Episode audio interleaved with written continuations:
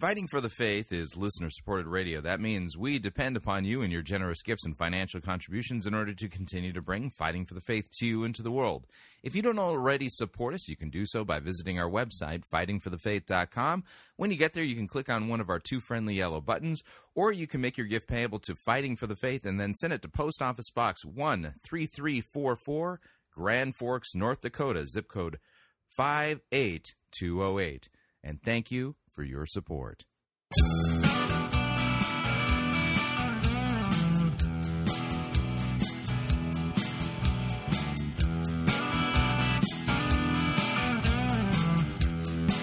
It's time for another edition of Fighting for the Faith. Monday, July 28th, 2014.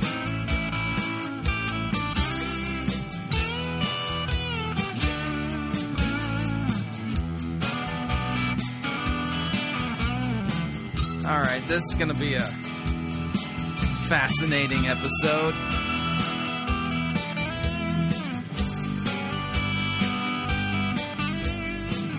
I'm already making notes thinking, I got to move one segment till tomorrow, but.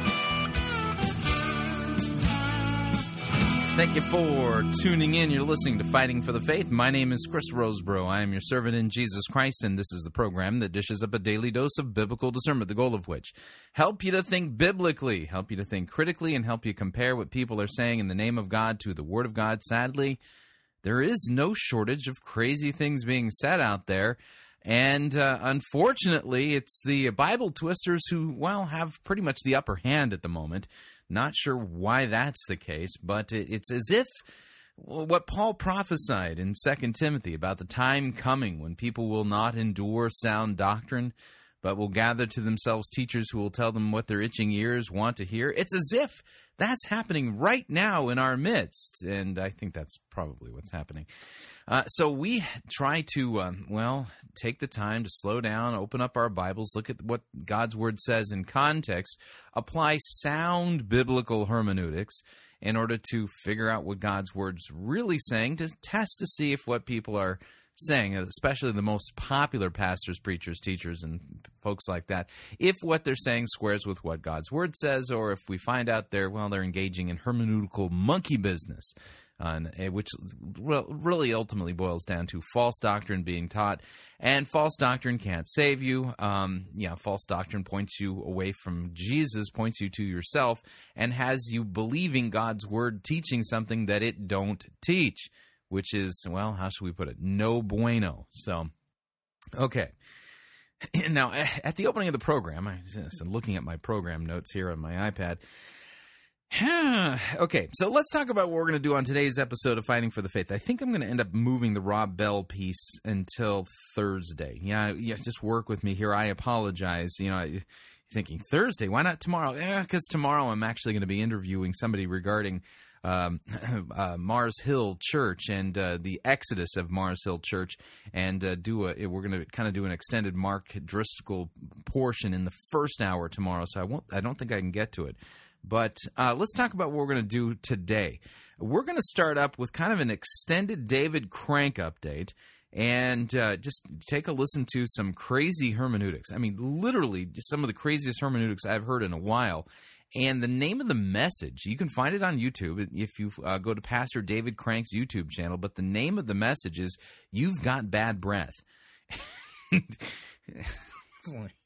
Yeah, well, and well, yeah, it, it, this is one of the most convoluted, jumbled, bizarre, you know, teachings, and yet he has something in common with the Kong Hee thing, and you know, the Valley of the Dry Bones. You know, thinking that it's you know about your dried up relationships or your dried up finances, but this has got a weird little twist to it. So we got an extended David Crank update to begin things.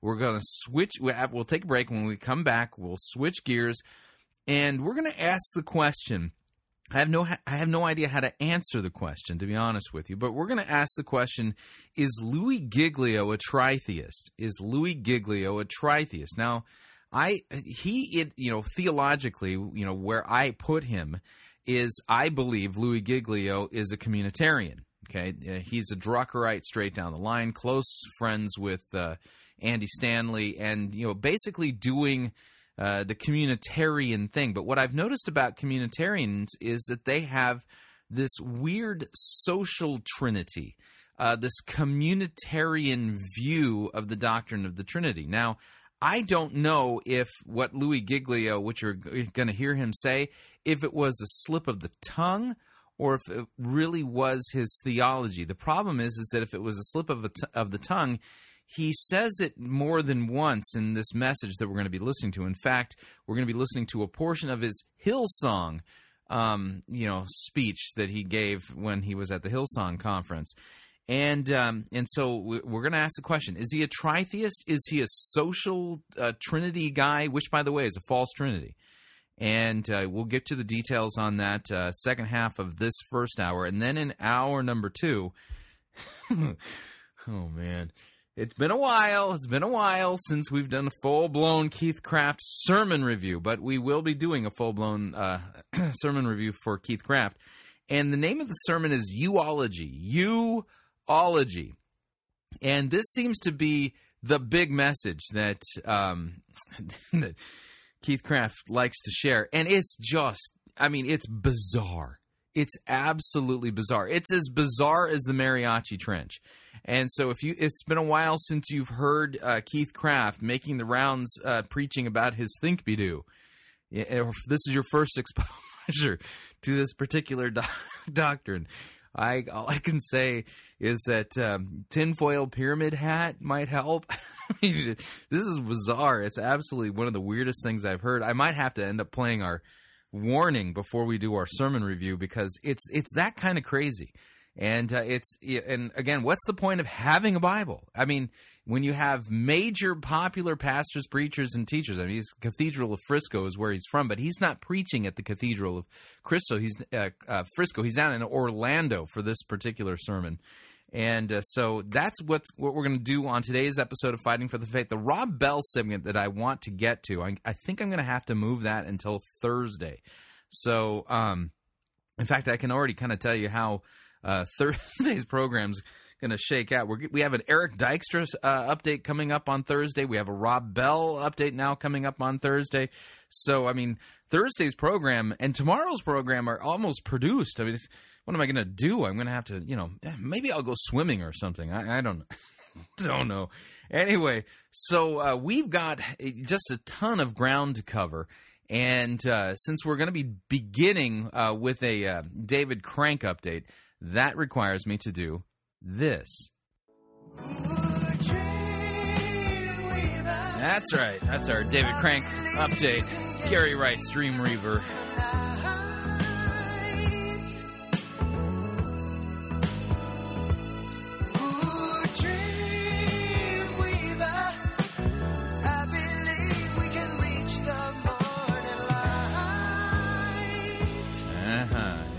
we go. Dream Weaver. Okay, so what we're going to be listening to, like I've already said, is uh, from a message entitled "You've Got Bad Breath." yeah, it's uh, this is kind of the ba- Valley of the Dry Bones, Ezekiel thirty-seven stuff, but with a really weird uh, twist that uh, apparently David Crank has come up with on his own because there is not a central hermeneutic that he's working from, except for kind of like the the uh, Steven Furtick uh, hermeneutic, which basically says the Bible's about you, and it's not. And and so if you if you're not sure what how to properly understand Ezekiel 37, Ezekiel 37, by the way, is a prophecy regarding the the last day, the resurrection of the dead, and God calling forth Israel from the grave, right? And he, this is not talking about the nation of Israel. This is talking about those who are grafted into Israel, the true Israel, those who believe in the Messiah for the forgiveness of their sins, both Old Testament saints and New Testament saints. That's what that's referring to. And I covered this uh, a, you know, a while ago. In fact, a week, week and a half ago, when we did a Kong Hee update, uh, where Kong Hee mangled this particular passage. So if you're not sure how to properly understand that text, go back to the Kong Hee segment we did just a few days ago here at Fighting for the Faith, and uh, you should be able to get that all straightened out. But like I said, David Crank has his own twist on this, and it gets really crazy pretty quick. So here's David Crank and You've Got Bad Breath. Here we go. Ezekiel 37, verse 1. And the hand of the Lord was upon me, and he brought me out by the Spirit. And the Lord set me in the middle of a valley. And it was full of bones, and he led me back and forth among them. And I, I saw great and mighty bones on the floor and the valley of bones. They were very dry. Everybody shout, very dry. And I said, O sovereign Lord, you alone know. Then he said to me, I, I like it when God talks to us. And then he said to me, Yeah, Ezekiel's a prophet. Um, I like it when God talks to us, right? God's speaking to us through his word. Now, by the way, again, the interpretation of the valley of dry bones is actually found in Ezekiel 37 itself. If you're not sure how to understand this vision, God gives us the interpretation. No guesswork necessary. He said to me, I could preach right there. Uh, you, no, you can't because you ain't a prophet. Prophesy to these bones and say to them, He said to me, prophesy to these bones and say to them, the business is dry, the marriage is dry, you're having trouble, there's persecution, there's. Uh, yeah. Yeah, listen, this isn't about dry businesses, dry marriages, or anything of the sort. You are totally twisting God's word, and you're missing the whole point of the text. Again, the interpretation is in Ezekiel 37 itself. Trial, and it looks impossible. And he said, Hey, here's what I can it live? I don't know. Only you know. And God goes, Yeah, well, I do know, but I'm getting ready to tell you how to speak to your mountain.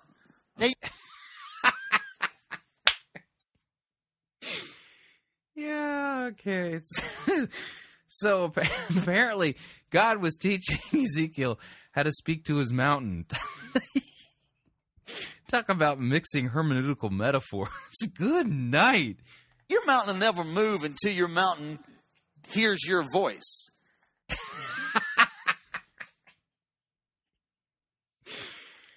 okay, if you have a pastor and he's preaching like this, run, flee the building. You are not being taught God's word correctly.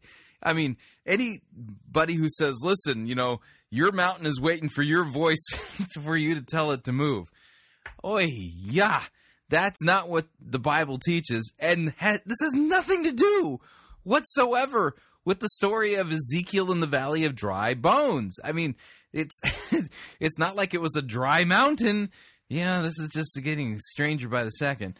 In fact, my dad was a cop, and this guy was uh, stole a television, and he's in a very bad part of town where my dad was a cop. Uh, so now we're moving into personal anecdote to basically illustrate his false reading of this text.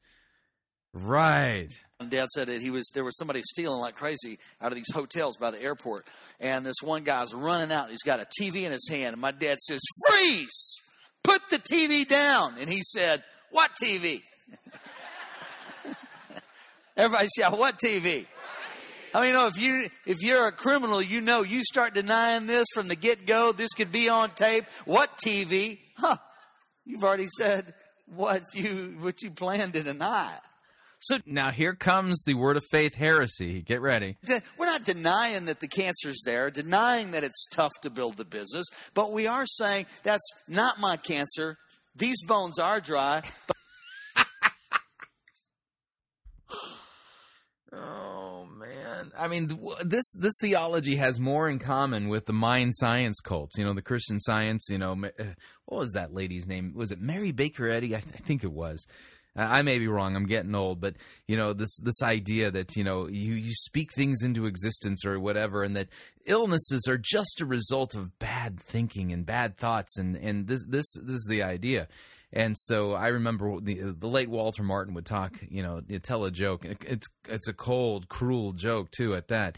Uh, you know, talking about how, you know you can always you can tell who the uh, the Christian scientists are in hell because they're sitting in the corner of hell going, "I'm not here, I'm not here, I'm not here," as if somehow you know all of this was it's just a figment of their imagination. If they say positive words and think positive thoughts, it'll create a positive future for themselves.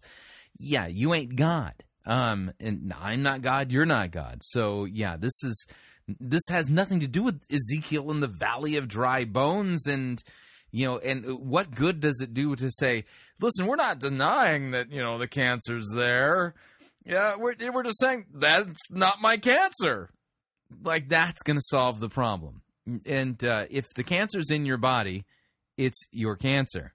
It ain't anybody else's it's, it's not like you know there's you know, unclaimed cancer walking around on the streets. I mean, I'm looking out the window here at the PCR studios, and you know, we've got a sidewalk in front of the studio, and uh, you know, I I don't see you know cancer walking by saying, "Will somebody please claim me?"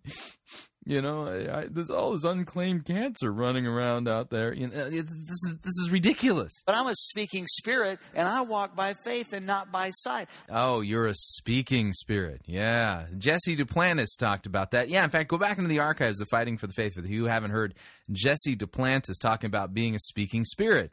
Uh, yeah, that's and Jesse Duplantis, I, great voice. I mean, he sounds just like Foghorn Leghorn from the Looney Tune uh, ca- uh, cartoons. I'm going to say to the mountain, "Be removed." I'm going to say to the doubt and lack, "Be removed." I'm not going to sit here and not say anything. Say something. The Bible said, "Let the redeemed of the Lord say so." Shout it, even if- yeah, as if that has anything to do. I mean, we are all over the place here. Tell what? Shout it again. It sounds good. You just rip a bunch of verses out of context, throw them out slogan style, and just pile on. And uh, maybe no one will notice that you're twisting God's word. One more time. I wish I had a organ. In fact, I've, I've told this story probably on one time, but I was like 16. I was at the lake. We lived down there part time with my dad and so on. And, and me and my brother went cruising because that's what you did back in the day. And don't look at me in that tone of voice because you did too. How many y'all fixed yourself up and went cruising down the road listening to da na na na na na ice ice baby. So these these kids didn't like us and they were causing problems and they were there was like four or five of them and they came up and they were punking us and they said, Hey, you know what? We we're gonna whip you right here and I said, Watch me say something. I thought, I don't want to fight. I don't like to fight. I've only fought a couple times and it didn't turn out good. I don't want to fight. How many like me and you don't want to fight? Look at your neighbor and say, Do I look like I fight? Look how beautiful I am. I'm messing this up. I can't fight you. Never fight an ugly person. They have nothing to lose. And, and, and, So just, you know, rip a bunch of verses out of context, tell a few really funny personal stories and jokes along the way, and people will be laughing so hard they'll have no idea that they're having the wool pulled over their eyes by a wolf. Ah, we continue.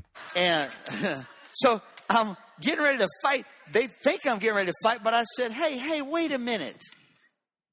We don't need to fight here. We'll be arrested. This is crazy. You have offended us. We're ticked off. You're going down. Go on the other side of the dam. You know that other side where they have that? On the other side of the dam, there's a commuter parking lot right there. They're like, yeah, yeah. I'm like, you meet us right there. I never had any intentions of going there. They got in their car, we got in ours, and they went, "Ah," and we went, whap, and we never went back. I still haven't seen them. That's been a long time ago. But my point is, is when you're in a fight, the fight of faith, don't just sit there and not say something. Come up with a plan and let the devil know. I said, I don't The fight of faith, fight the good fight of faith. That's about proclaiming and defending the good news of the gospel, the faith once delivered to the saints. Not about you having enough faith and positive thinking in order to help your dry business become watered or speaking to your mountain because it's waiting for your voice. Nothing of the sort. I don't know if I can take any more. I just barely got in here and tell everybody about your problems. You say, hey, devil, is that all you got? Jesus died on the cross for me 2,000 years ago, and I am healed. I am strong. Yeah, it looks dry, but I'm speaking to this dry marriage, and it's going to get juicy. Uh huh. Yeah, um, yeah, a dry marriage being juicy. I don't think that Christ's death on the cross quite promises a juicy marriage when it's uh, suffering from dryness. Juicy. Which reminded me of a pair of sweatpants Nicole had on not long ago. Juicy. Juicy. Rebuke that while I'm preaching in the name of Jesus. You just shut up. All those voices are going like crazy. You guys know about those. Verse 5. This is what the sovereign Lord said. So we're back to the valley of the dry bones. I have no idea why he's reading from this text because he ain't exegeting it, ain't paying attention to what's actually going on, and he could care less that the Lord himself has actually given us the interpretation of the valley of the dry bones. To these bones, I will make breath enter you, and you will come to life. Marriage, finance. You really, in your version of Ezekiel 37, uh, you know, speak to these dry bones, they'll come to life. And in your version of it, it actually has the word marriage and finance in there. That's weird. It's not in the Hebrew, it's not in in the ESV or the NIV. Where'd you find those words? I will attach tendons to you and make flesh come upon you and cover you with skin, and I will put breath in you, and you will come to life. Then you will know that I am the Lord. Now, here's the next part. Sounds really cool. No, because you're twisting it. So I prophesied as I was commanded. Oh, I like that. Yeah, I bet. But the thing is, is who was the one who was commanded to prophesy? You? No, Ezekiel. You're not just because you've read this passage doesn't mean that you're commanded to prophesy over cancer or a dry marriage that needs to be juiced up or a business that's running low on fin- finance. Finance. Finance. God's not commanding you to prophesy over your dry marriage. It's orange in my Bible right there. That orange right there means put a spanking on that right there. Right there, it says, So I prophesied to these bones. Uh, Pastor Arden can't do it for you. Pastor Austin. Yeah, see, the, see, there's the funny thing. Talk about narcissism, right? David Crank is so narcissistic in his twisting of God's word that he sees he sees the prophet Ezekiel writing in first person. So Ezekiel says, "So I prophesied to the the bones." Right? Who was speaking? Well, Ezekiel was. But see, Crank is so narcissistic. He sees, I, I prophesied to the bones. He thinks that he's the I there. Yeah, David Crank thinks he's the one speaking in Ezekiel 37. Talk about narcissistic hubris and blindness. I can't do it for you. I can't do it. When you know what to say, it's up to you to say it. You can't tell my wife I love her for me. That's awkward. That's weird.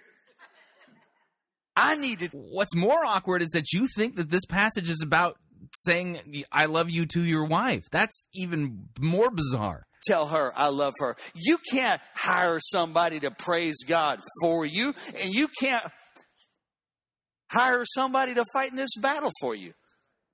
The battle, of course, is the Lord's, but the victory is ours. But we don't need to fight in this war uneducated. We need to know. Oh, this is so ridiculous.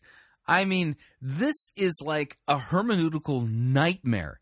I mean, clearly he hasn't taken hermeneutics 101. He has never sat in an exegetical course, you know, exegetically working through a biblical text. He's ne- if he's been taught it, he's clearly rejected it, but he has no idea what he's doing. Oh, that the weapons of our warfare are not carnal, but they are mighty through God to the pulling down of strongholds. And God equipped us. And so he's saying in verse 7 So I prophesied as I was commanded. God didn't tell me to say, I don't know what we're going to do. Yeah, God didn't tell you to prophesy nothing in Ezekiel 37. It's Ezekiel who's doing the prophesying. It seems really hard. Be a pastor, you just never know what people are going to do. And that's true, but we don't focus on that. I focus on the few people that I know.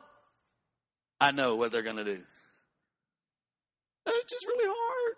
You- You're not going to get any life into those bones, speaking more death into them. You're going to get life into the bones. Verse 7 again. So I prophesied as I was commanded. What did I tell you to say? That's not what I told you to say. Let the redeemed of the Lord. What does Psalm 107 verse 2 have to do with anything in Ezekiel chapter 37? Nothing. Absolutely nothing. This is absurd. And yet he's got a huge, growing, flourishing megachurch. Why is it growing and flourishing? Not because he's preaching Christ. No, it's flourishing because he's scratching itching ears and telling people mythological doctrines that are not even biblical doctrines, that they can somehow prophesy and speak to the dry things in their lives when the text doesn't say that at all. Let the weak say, I. Let's shout that again. Let the weak say, And Joel chapter 3, verse 10 has nothing to do with Ezekiel 37. I. You know, there's a lot of Catholics in here. Let's make everybody feel comfortable. Let the weak say, I am strong. I like that. I love that. Is he trying to chant the Catholic liturgy? Sing it, say it, spray it. Well, I'm really weak. Okay, we know that. You say now, let the weak say, I'm strong. He said, So I prophesied as I was commanded. So I prophesied as I was commanded. And we've none of us we've been, none of us have been commanded to prophesy. What did he tell you? Well, you know, most people uh, they're they don't know the word, so then the word can't set them free because they don't know the word. Hundreds of people are here tonight. David, Crank saying there's a bunch of people who don't know the word. oh, pot calling the kettle black. Oh, this is just ridiculous. I mean, it's it's patently absurd. I, who knows how many people watching online? You're hearing the word. You've dedicated this part of the day to the Lord, and tomorrow you're going to approach. There's a problem going to approach you, and the devil's going to go. Listen to those bones rattle. It's rattling. Oh, so if the devil comes along, he's going to be rattling some dry bones in front of you to spook you, you know? There's skeletons in your closet. There's nothing ever going to change. And you'll say, Oh, no, no, no, no, no, no. I'm going to prophesy as I was commanded, and I'm going to. And God hasn't commanded you to prophesy. Oh, man. Speak to the problem. I'm going to say, I'm out of debt and my needs are met, and I got plenty more to put up in store. Ah, there you go. See, you're struggling financially. All you have to do is prophesy the way you've quote unquote been commanded to.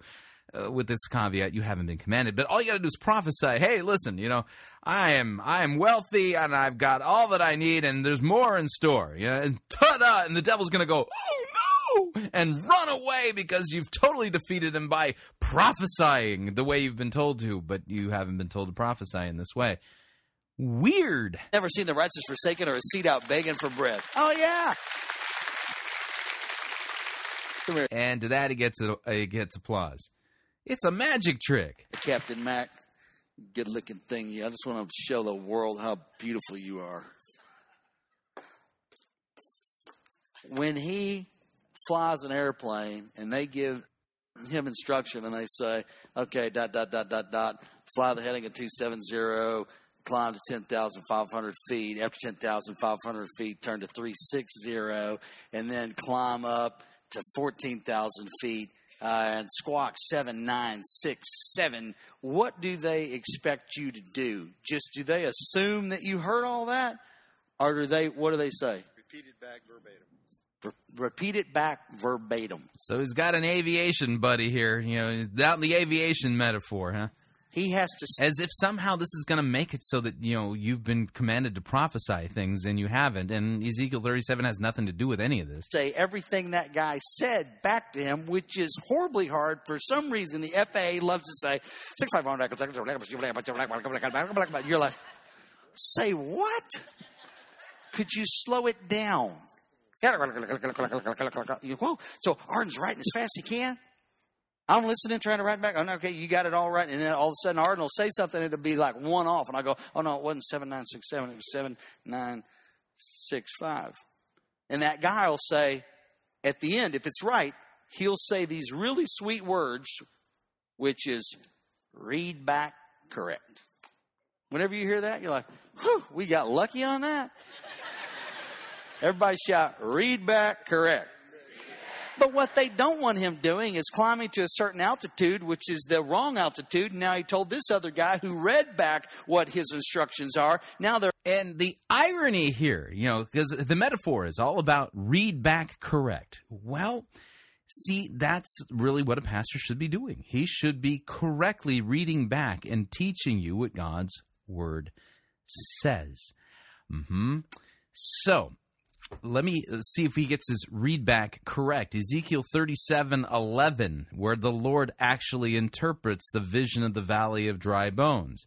Then he, the Lord, said to me, Son of man, these bones are the whole house of Israel. Behold, they say, Our bones are dried up, our hope is lost, we are indeed cut off. Therefore prophesy and say to them, Thus says the Lord God, Behold, I will open your graves and raise you from your graves, O my people, and I will bring you into the land of Israel, and you shall know that I am the Lord when I open your graves and raise you from your graves, O my people.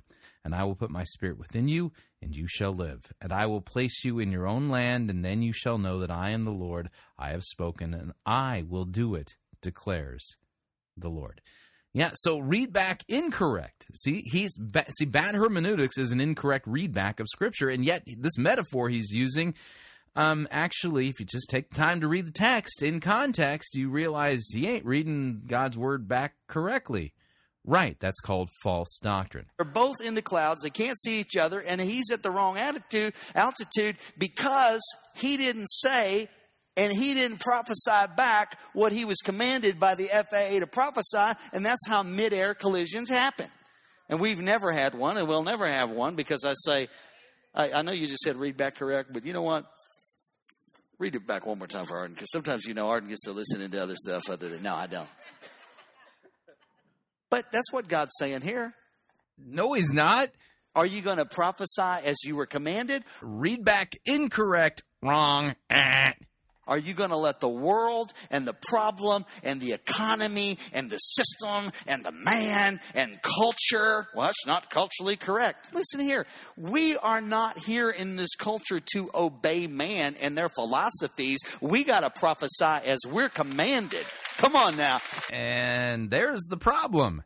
You ain't commanded to prophesy. Your readback is 100% incorrect. All right, we're up on our first break. If you'd like to email me regarding anything you've heard on this edition or any previous editions of Fighting for the Faith, you can do so. My email address is talkback at fightingforthefaith.com, or you can subscribe on Facebook. It's facebook.com forward slash pirate Christian, or follow me on Twitter. My name there at pirate Christian. Quick break. When we come back, we have uh, a Louie Giglio update, and we're going to ask, ask the question Is Louie Giglio a tritheist? Is he into this social trinity? Stay tuned. Don't want to miss it. We'll be right back.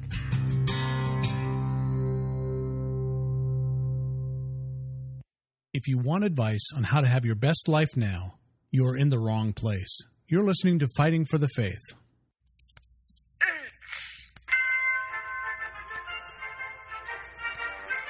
Max Holiday's Birdcage Theater presents Church Day Select.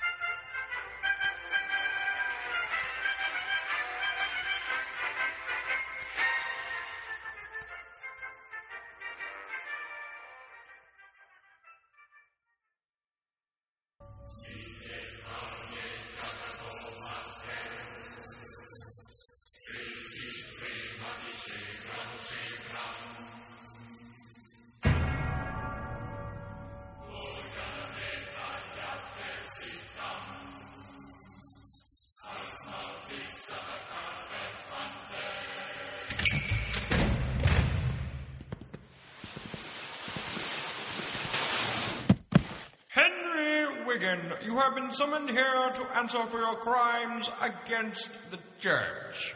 Hold on. What crimes? All I know is that an hour ago I was sound asleep in my own bed, minding my own business, and then you people broke into my house, threw a black bag over my head, and then forcibly dragged me to this horrible place.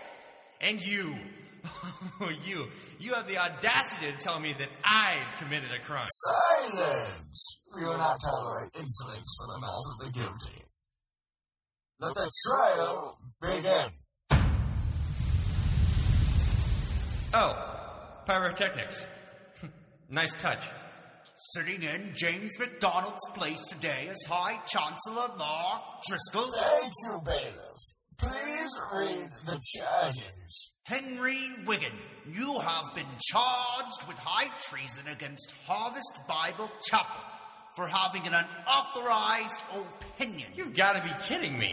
Is it true that on your blog that you accused James MacDonald of being financially irresponsible? Of course. Plunging the church into $65 million of debt is. Silence! We have already heard your opinion, and it is for this slanderous accusation that you have been brought here before us. It's not an opinion, it's a fact. Oh, is it? We shall now vote on the validity of your so-called opinion. All of those in favor of Mr. Wiggins' opinion being null and void, say aye. Well, there you have it. Your opinion is not valid. That's absurd. You can't simply vote away facts because you disagree with them. In the church, it is the elder board that has the ultimate authority to decide what is truth and what is not. When we add consensus, we speak for God. It is for precisely this heretical worldview held by the Elder Board that I created my blog in the first place. Church matters are not to be tried in the court of public opinion. Publicizing viewpoints rejected by the elder majority for any reason is satanic to the core and must be dealt with very directly, which is why you are here. Hold on, let me get this straight. So, what you're saying is if the Elder Board were to vote on what color the sky is, then whatever the majority agrees on, be it purple, pink, or brown, would be reality, regardless of the fact that the sky is clearly blue. Yes, Were you dropped on your head as a child? that's beside the point. What you fail to realize is that the cult of the individual is coming to an end. We are the collective, you see. We must eradicate the poisonous ideology of individualism from the conscious minds of our church community if we are to fulfill the vision of our leader. You know, that sounds an awful lot like fascism, if you ask me, or anybody else for that matter. If that's what it takes, then so be it.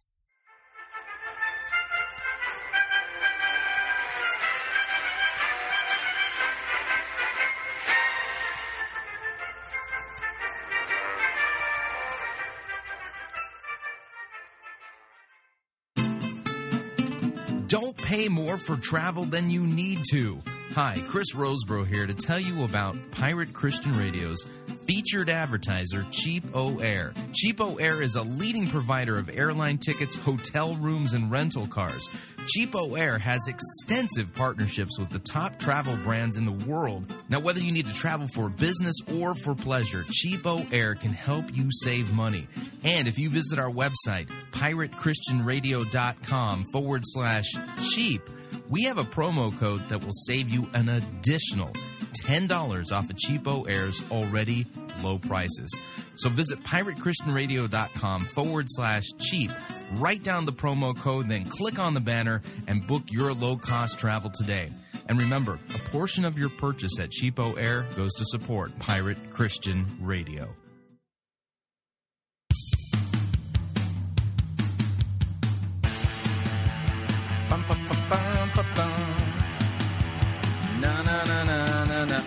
We're back.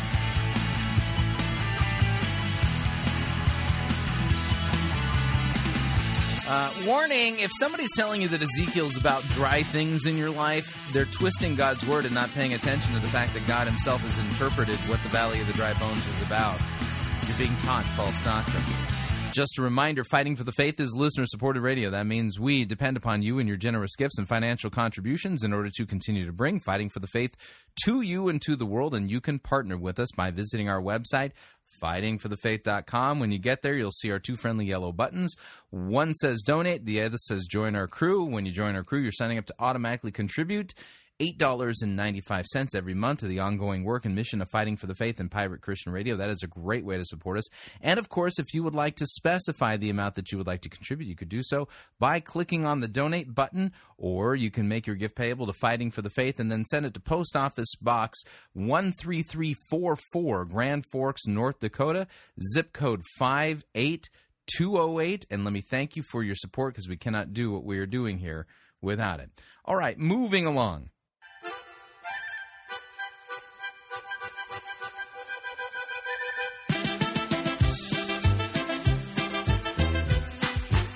All right, so this is the music we're going to be using for our Louie Giglio update today.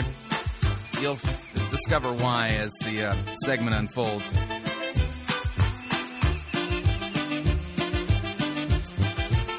Now, if you know the movements, go ahead and just, you know, move along.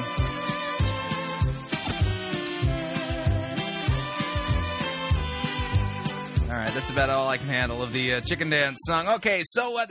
know, you know, weird that we're going to be using that. So what we're going to be listening to is a portion of the message delivered by Louie Giglio at the uh, recently concluded Hillsong conference, and he said some things that have me scratching my head and asking the question: Is Louie Giglio a tritheist? Well, see, the thing is, is that there's a bunch of guys out there who are into communitarianism, and communitarianism is this belief that uh, the the only organic entity of note that exists is the community. Individuals, no, no, no. They only exist face to face before God. But here in time and space, the organic entity of note is a community. And uh, one of the things they do is they interpret the doctrine of the Trinity through their communitarianism. And oftentimes they come up with this idea that God is some kind of a social Trinity. Um, yeah, a, community, if you would. And the problem is, is that what you're going to hear here is not what the scriptures teach. Yeah, you're going to he- literally hear Louie Giglio not once, but more than once talk about, well, three gods. Yeah, but the story begins so we can get some context with him giving a kind of a, a story about the brand of uh, Chick fil A. That's why we use the chicken dance song. So without any further ado, here's Louie Giglio from the Hillsong Conference. And uh, we're going to ask the question Is he a tritheist? Yeah, listen in. We have a, a fast food thing in America. Anybody been to America here? Anybody ever been to America? You like America, okay? No? I know it's a long way, so you need to like it when you get there. And in our part of the world, I'm from Atlanta, Georgia. Shelley, my wife, and I live there. And um, in the South and across a lot of the Midwest of America, there's fast food restaurant, the best of all, I think, called Chick fil A. And what are those Americans or travelers or who, who, who knows what Chick fil A is all about? Their slogan is, their slogan is, if you don't know what Chick fil A is about, it's about the best chicken sandwich ever. They said, we didn't invent the chicken, but we did invent the chicken sandwich. That's their slogan. They're based in Atlanta, Georgia. Amazing family of people, Jesus following people. And uh, yes, thank you for Atlanta or Chick fil A or whichever. Um, and so here's the thing. If you don't know what Chick fil A is, this is their uh, logo right here. Can we just pop this up? That's the Chick fil A logo. Can you see that it's a little chicken with a beak and some little things, you know, sticking up off the chicken's head, and it kind of looks friendly and amazing and, and awesome. Isn't that great? That logo was created in 1964. Okay, that's a long time ago. In the in the process of going from 1964 to right now, Chick-fil-A has had seven advertising agencies. So they've gone to Madison Avenue, New York, hired the best of the best of the best to say, how can we represent our brand, steward our brand, project our brand to the world? In every one of those agencies, seven agencies since 1964 said, the first thing we need to do is update your logo. We, we, we got to get rid of this goofy looking chicken thing with the thing, and we got to get something that feels a little more, you know, like modern and, and with the program. So we're going to do away with the logo. Well, the first people that said, no, we're keeping the logo. Second was, no, we're keeping the logo. Seven agencies since 1964, they kept the logo. I'll tell you what, that's good news. Because a guy named Louie Giglio, not me, but my dad, in 1964 in the living room of our house on a sketch pad drew the Chick-fil-A logo. He created the brand that's been on a million straws, napkins, bags, you know, signs, billboards all over, styrofoam cups all over America. My dad, Louie Giglio, created the Chick-fil-A logo. And I love it because I see the CEO of Chick-fil-A you know, fairly often and I say, hey, you know, just reminding you, Louie Giglio, you know, my dad created all this. So, you know, anytime you want to give me that gold card, that platinum card that I go through the drive through and say Louie Giglio logo, and they say, yes, whatever you would like, that'd be great with me. Paid my dad 75 bucks in 1964 for a logo that has endured through seven ad agencies that said, we need a new brand. Well, what I, what I would like to put out in, in this session it's kind of a crazy idea, and I, I know that going into it. But it's going to bring, if we can grab onto it, some rest to us that I really believe we all need. And this is the idea that God has a brand. And I believe the brand of God is Jesus. I was at a, a, an event a few weeks ago with uh, some people who, who, who weren't a lot of Jesus followers, but there were people in the middle of them that were Jesus followers and wanted people to know that they were following Jesus. So you got to. So people went to the Hillsong conference to hear, hear Louie Giglio say that Jesus is God's brand. Yeah, that's kind of probably another whole episode of Fighting for the Faith, but we'll let it slide because the more important stuff is coming people who didn't know all had all the pieces added up and uh, they had me there in a pastoral role and so i was talking at one point. point and so there's uh, about 70 80 people at this deal for about 30 hours uh, somewhere in, in, the midwest we were all together and uh, after the first deal i had done someone came up to me and they said hey i was just wondering like what kind of pastor are you know, it's never a good leading question, you know, after you've just basically done a blessing and a prayer over a meal. And they're like, what kind of pastor are you? And I was like, I, I don't know where to go with that, so I'll just uh, kind of, you know, stall for a minute. I said, well, where are you guys from? You know? And so they said, well, here's where we're from. And they said, well, what kind of, how don't want to cut this? And they, and finally I'm like, well, why do you ask? That's always a good question. So why do you ask? I was like, what kind of pastor are you? And I said, well, what do you guys do? What kind of business are you all in? You ever had one of those where you just kind of like buying time, you know, for a minute? That's going to say, because you mentioned Jesus a lot.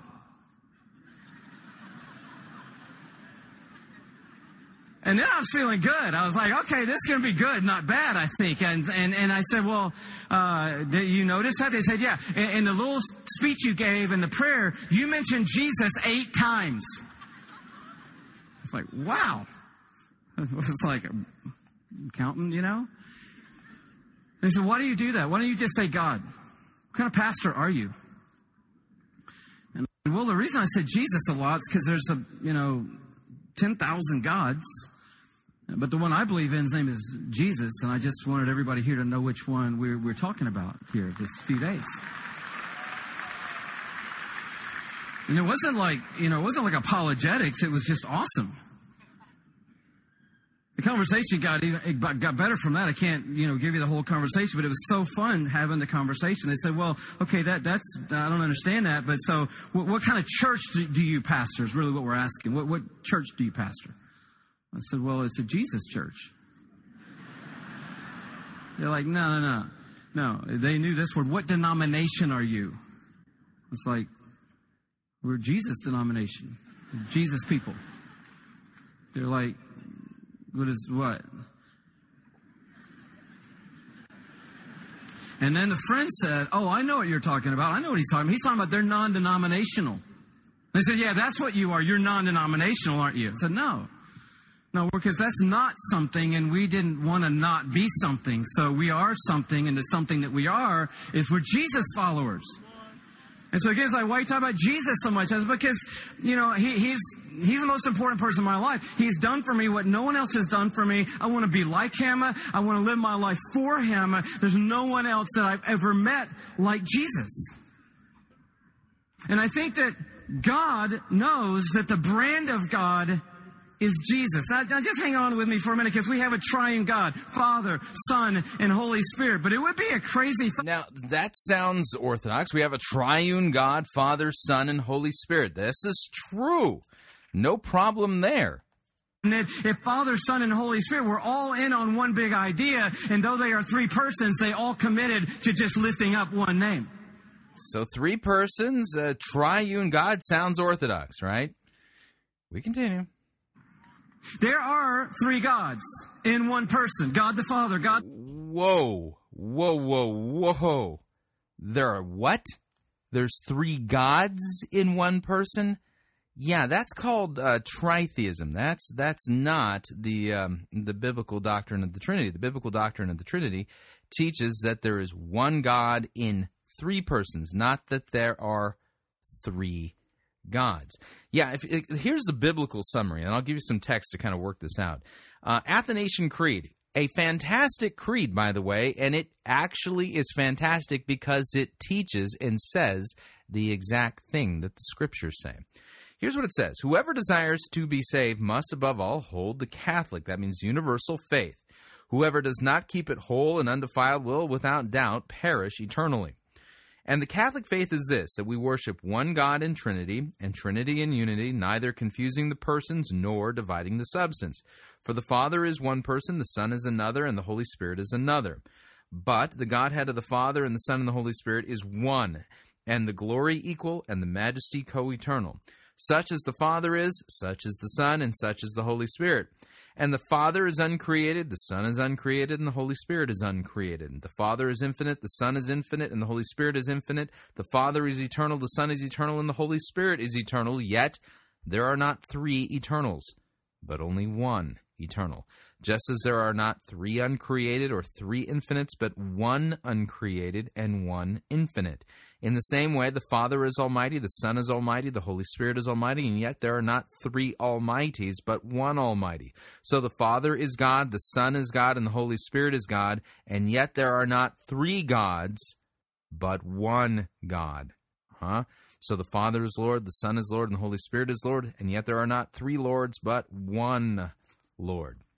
That's how the Athanasian Creed summarizes this, and uh, actually summarizes the scripture. And the Athanasian Creed is correct because it says the same thing that scripture says. Now, let me give you some other passages here. Isaiah 43, verse 10. Here's what it says You are my witnesses, declares the Lord, or Yahweh, and my servant whom I have chosen, so that you may know and believe me and understand that I am He. Before me, no God was formed, nor shall there be any after me. Isaiah 44, verse 6 Thus says Yahweh, the King of Israel, and his Redeemer, the Lord of hosts I am the first, and I am the last, and beside me there is no God. Isaiah 45, verse 5 I am the Lord, and there is no other. Beside me there is no God. Isaiah 45, verse 14 Surely God is in you, and there is no other, no God beside him. Mm-hmm. That's right. Isaiah 45, 22 Turn to me and be saved, all the ends of the earth, for I am God, and there is no other. Jesus in John chapter 5 verse 44 says this, "How can you believe when you receive how can you believe when you receive glory from one another and do not seek the glory that comes from the only God?" Uh-huh. Or 1 Corinthians 8, verse 4. Therefore, as to the eating of food that's offered to idols, we know that an idol has no real existence, and that there is no God but one. Huh?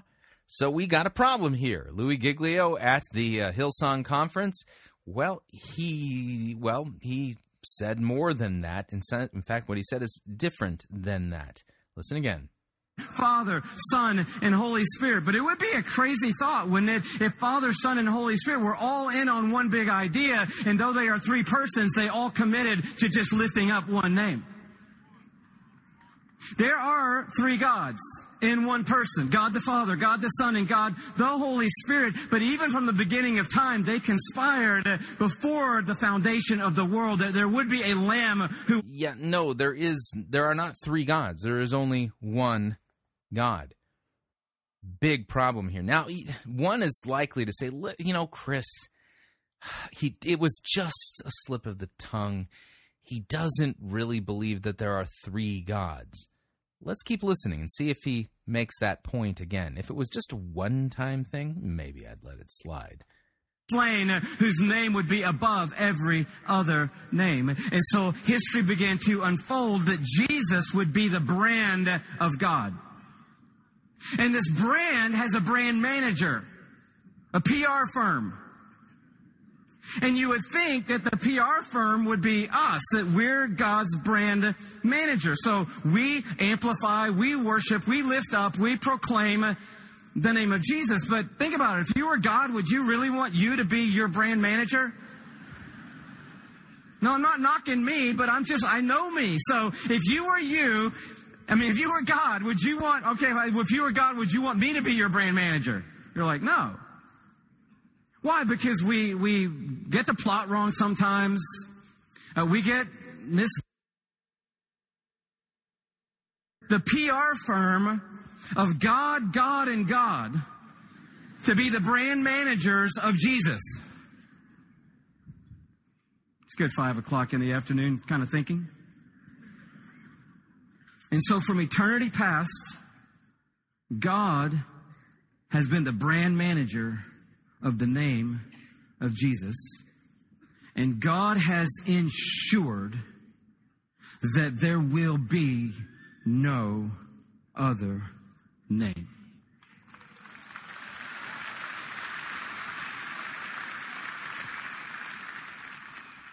Can, can we talk about eternity past for a minute? Hello? Could it just get even like one uh huh? Doesn't even have to be an amen. Doesn't have to be a full blown amen, just a uh huh. Thank you. Can we talk about eternity past for a minute? This is this this hurts my brain, so if it doesn't hurt your brain, you're way ahead of me theologically.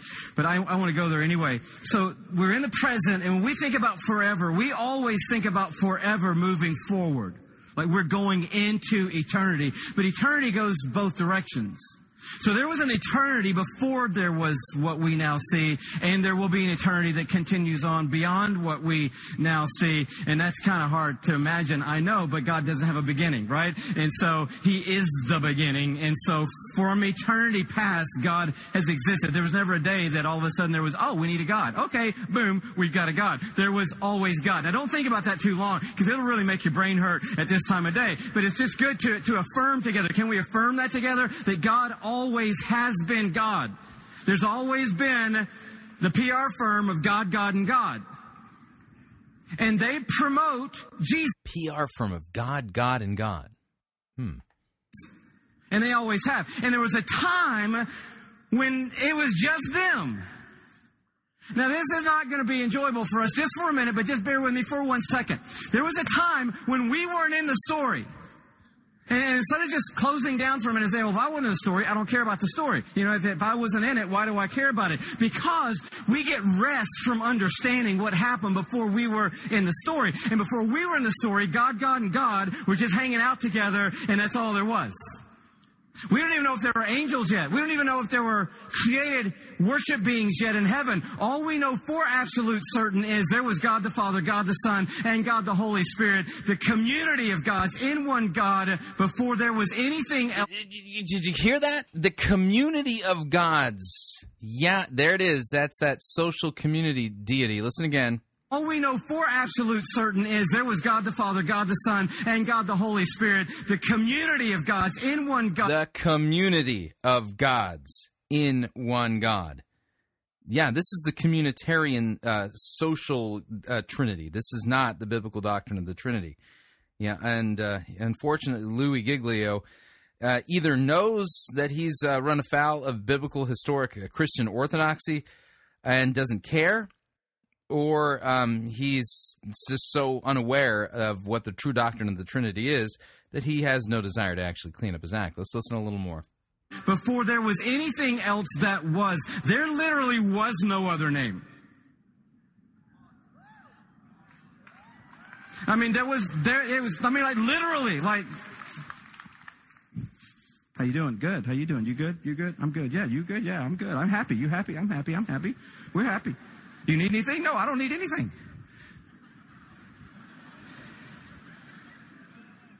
We, we, we can't get our heads around this idea.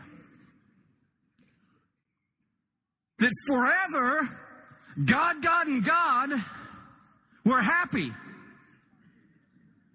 They weren't sad. They weren't perplexed. They weren't going, man, this is getting a little bit slow up here. We might create something. Let's make some some people and blow some stuff up, and you know, let's get a let's get a conflict going, and let's get some resolution, and you know, let's do something. No, they're, just fine. They're like, I feel fine. You feel fine. I feel fine. We're good. We're happy. We're content. We're God, and there is no other. That's what the psalmist says, Psalm 90. I love the way he says this in Psalm 90, verse 1 and verse 2. This is what was going on before you and I arrived. It says, Lord, you have been our dwelling place throughout all generations. And then it just backs up a little bit more. Before the mountains were born, or you brought forth the earth and the world, from everlasting to everlasting, you are God. That's a, that's a big idea to get our heads around, right? But what it means is that God was never not happy being God. He was never dissatisfied being God. When it was just God, God, and God, it was great. It was amazing. You're like, well, it must not have been that amazing because they hadn't made us yet, and eventually they wanted to make us. And when they made us, then it was like, okay, now we got something going on. No, God has never had lack, never had want, never had need. He's always been God. And if he needed anything, he wouldn't have been God. He would have ceased to be God the moment he needed something. And so if he had needed anything, he would have had to resign from being God, and they would have closed God, God, and God, and the PR firm would have gone under, and the name of Jesus would have not been lifted high. But God didn't need anything because he was God. And he knew who he was because he was God. If God didn't know who he was, he would have to resign from being God. Because if you don't know you're God, you don't know everything. If you don't know everything, then you're not God because God knows everything. So if God is God, God has to know he's God. And if you know you're God, hello, what are you going to do? You're going to start a PR firm called God, God, and God because you know who you are, and you just, you're going to take up the mantle of saying, "Hey, I'm God. Hello, I am that I am. That's who I am. I'm not sure if anybody knows it or not, but I know it. I am the Lord, and there is no other. I am God, and there is none beside me. That's God. Yeah, it's weird because the verses you're quoting here contradict what you said earlier about there being a community of gods and that that there are three gods, Father, Son, and Holy Spirit. Whew, man. Where do we get all this God talk? From God. Who wrote it all? He wrote it all. Who inspired it all? He inspired it all. He said, I'm going to promote the idea that there is no other name. You're like, come on, Louie, God can't talk like that. We're supposed to be humble. That sounds like pride. Sounds like God's full of himself. Well, hello. God is full of himself. Because if he's not full of himself, who's he going to be full of? Aren't you glad our God is full of himself? He is a hundred percent full of himself. Even Jesus in a human body walking on earth, he was the fullness of God in human form. He's full of himself. Now, if you are full of yourself or I was full of myself, that's a bad plan because we are not God. But all right, so we put the context on it so you can hear it in context, both far in you know far in the beginning, far in the back. Twice, twice, you know, he makes the gods plural statement, three gods. Uh huh. Father, Son, and Holy Spirit. It, and then talks about the community of gods.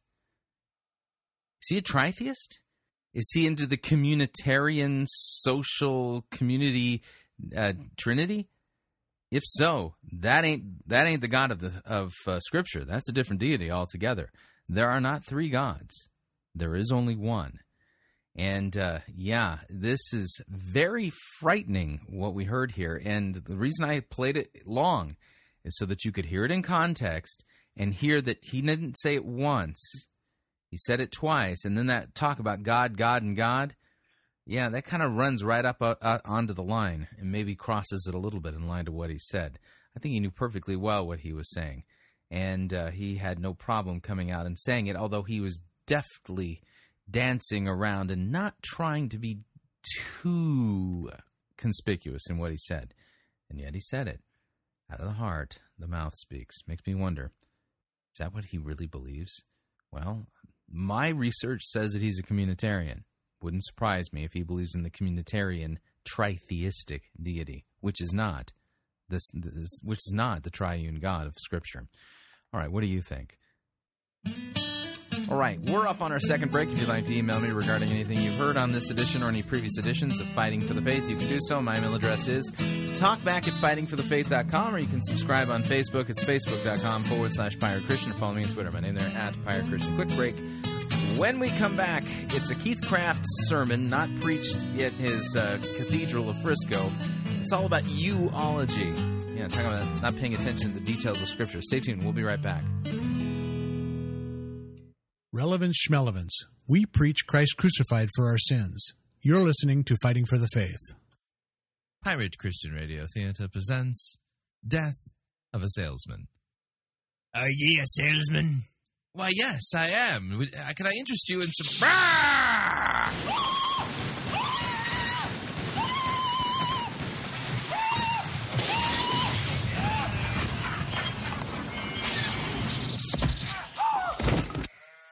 listening to Pirate Christian Radio. No, seriously. Starfleet wouldn't have lasted two minutes against the Death Star. Say what you want, dude. Why can't you admit that Star Trek created proton torpedoes first? So, what are you saying? Without proton torpedoes, Luke Skywalker would never have been able to destroy the Death Star in the first place. Nuh uh, bro. He had the Force. You mean midichlorians? That never happened. Those movies were just bad fanfics. Have you two seen any Daleks around here? Uh, no. That's funny. We just picked up a distress signal and decided to check it out. Well, we haven't seen any.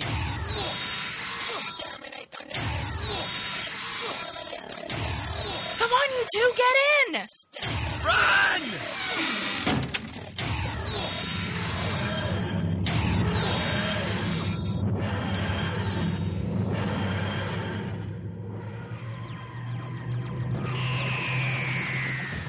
Never fear, nerds of the world.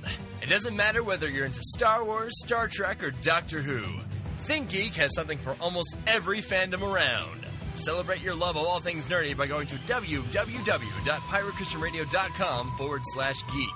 And by clicking on the ad banner, a portion of your purchase will go to supporting Fighting for the Faith and Pirate Christian Radio.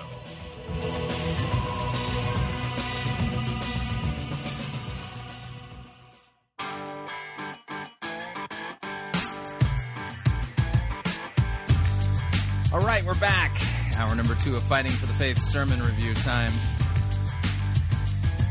I'm going to have to play our standard warning before we uh, do the sermon review. And this is for your safety. So we'll intro it, play this, the warning, and then get right to it.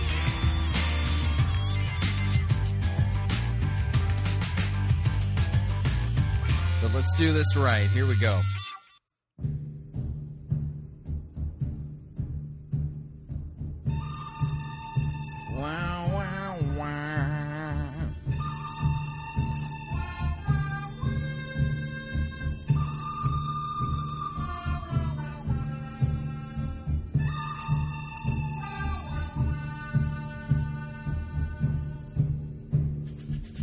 The good, the bad, the ugly. We review it all here at Fighting for the Faith. We're an equal opportunity sermon reviewing service. Today's sermon comes to us via City of Life Church, Orlando, Florida, but their, their pastor isn't presiding. It's Keith Craft instead. Not sure if he was flown in or if he did like the multi site thing via video. Can't tell because it's an audio podcast. The name of the sermon we'll be listening to is entitled YOUology, and you'll see that it's of the same type of biblical hermeneutical nonsense that we heard earlier in the program from David Crank. Yet this is in the same stream, but man, when Keith Craft delivers this kind of nonsense, it just, yeah, all I can say is it's going to get ridiculous. And so let me go ahead and kill the music and we're going to play our standard warning. And this is so that you do not hurt yourself while listening to this sermon. Here we go. Warning Fighting for the faith can be dangerous to your health. Listening with caution is strongly urged while doing any of the following activities operating heavy, deadly equipment, playing Farmville, or any time wasting, brain numbing activity. For sudden awakening at the sound of a particularly stupid eisegetical statement could cause neck strain drinking liquids, drinking hot liquids, having liquids too nearby, not having any liquids nearby. The following medical conditions have been known to occur while listening to Fighting for the Faith cranial keyboard embedment syndrome, sinew nasal liquid spumant disorder, steering wheel pounding clenched fist strain, continual gaping dry mouthatosis, and frustrative disbelief brain explosion. Please take proper precautions. Drinking straws, padding, and duct tape are recommended. Now you have been warned, so you know if you know something uh, well uh, untoward happens to you while listening to this sermon review, yeah, we're we're legally off the hook. So without any further ado, here's Pastor Keith Craft and his sermon entitled "YOUology." Here we go. give honor where honor's due. You know, first of all, you guys, y'all didn't know it, but I'm your brother from another mother. And so it's great to be back in Orlando with you and great to be with this familia. That's the way we say it in Texas with a Texas accent. familia. And uh, so, anyway, it's an honor to be with the Smiths, and, and you guys know that this church is legendary. You know, y'all come here, and oh, that's our church, and the cops stop traffic and stuff, and, you know, that happens everywhere. I don't know if you know that, but, you know, every church has to hire police to control the traffic. And y'all are just another one of those churches that where God's not doing anything and nobody's getting mad because they're having to wait on y'all to turn in the parking lot to come to church and people driving by going, What are those people? Where are all these people going? What is that over there? The city of life. That's what it is. So, anyway, I just honor your pastors, Jeff and Amy, and of course, the doctors in the house, Dr. Gary and his his his beautiful daughter, Miss Miss Ageless, Miss Ageless, forever young. I mean, amazing, but what a great family. And so it is an honor to be with you. I want to jump in today to talk to you about the Word, and and uh, want to just say that it's always an honor for me to have the greatest gift God's ever given me, uh, besides His Son Jesus, in the room when she chooses to be in the room. And that's my girlfriend, who is my first wife, and uh, my only wife, in Jesus' name. And, but Sheila's here. Sheila, would you stand? This is my bride. And. Um, I got two of my Pearl girls here and that's uh, Keela and Whitney. And I won't take a long time to introduce you guys, but Clay's married to Whitney, and Keela's going to be married this year. And anyway, it's just crazy. I got two kids. Listen, my son's 27. He wasn't able to make it because he was tired. And uh, being real with you, today he did not go to church. He slept in. And uh, he's somewhere in Florida. We don't know where, but no. But uh, he's getting married in October. Now he's 27, finally. Thank you, Jesus. Wonderful. Wonderful. And, and then my daughter, Keela, she's 25 and she's getting married. So, so watch this now 27, 25, and they're getting married one month apart. I go, like, like, you know, can we coordinate? Like, can we space? Like, how does that happen? Anyway, this is Clay and Whitney. They're married. This is Keela. She's going to be married. Y'all stand up. These are my children's children. So, hey, for those of you that that just makes you sick and you're tired of clapping, let's get in the Word. Okay, so uh, look look with me to Luke the fourth chapter. Let's go to Luke four, and uh, I want to talk to you about something that maybe nobody's ever talked to you about, and it's your think be do. You see the.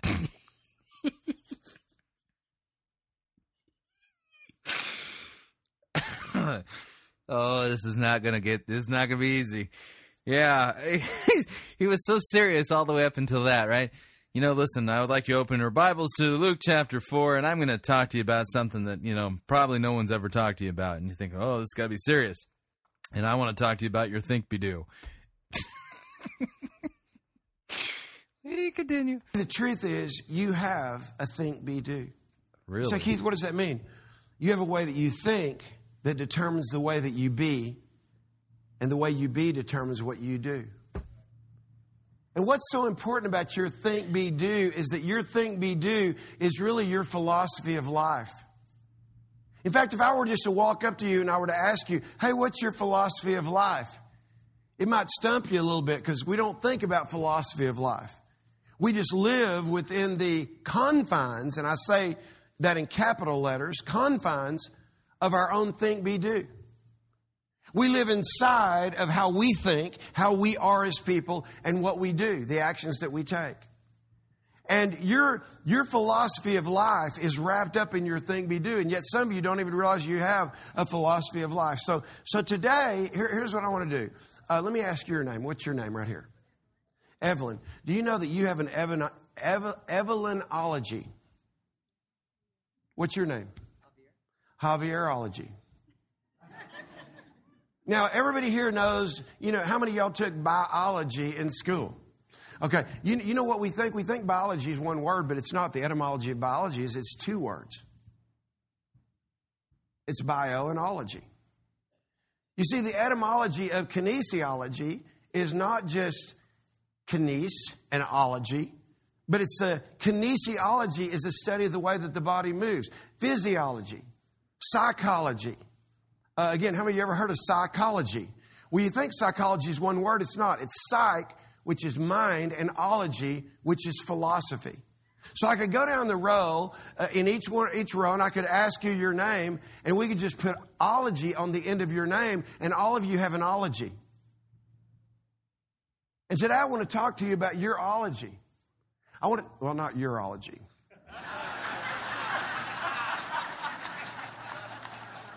I just wanted you to know I caught myself before y'all caught me. But let's talk about urology since we, I am a urologist. No, I'm just, okay. Back on track. Back on track.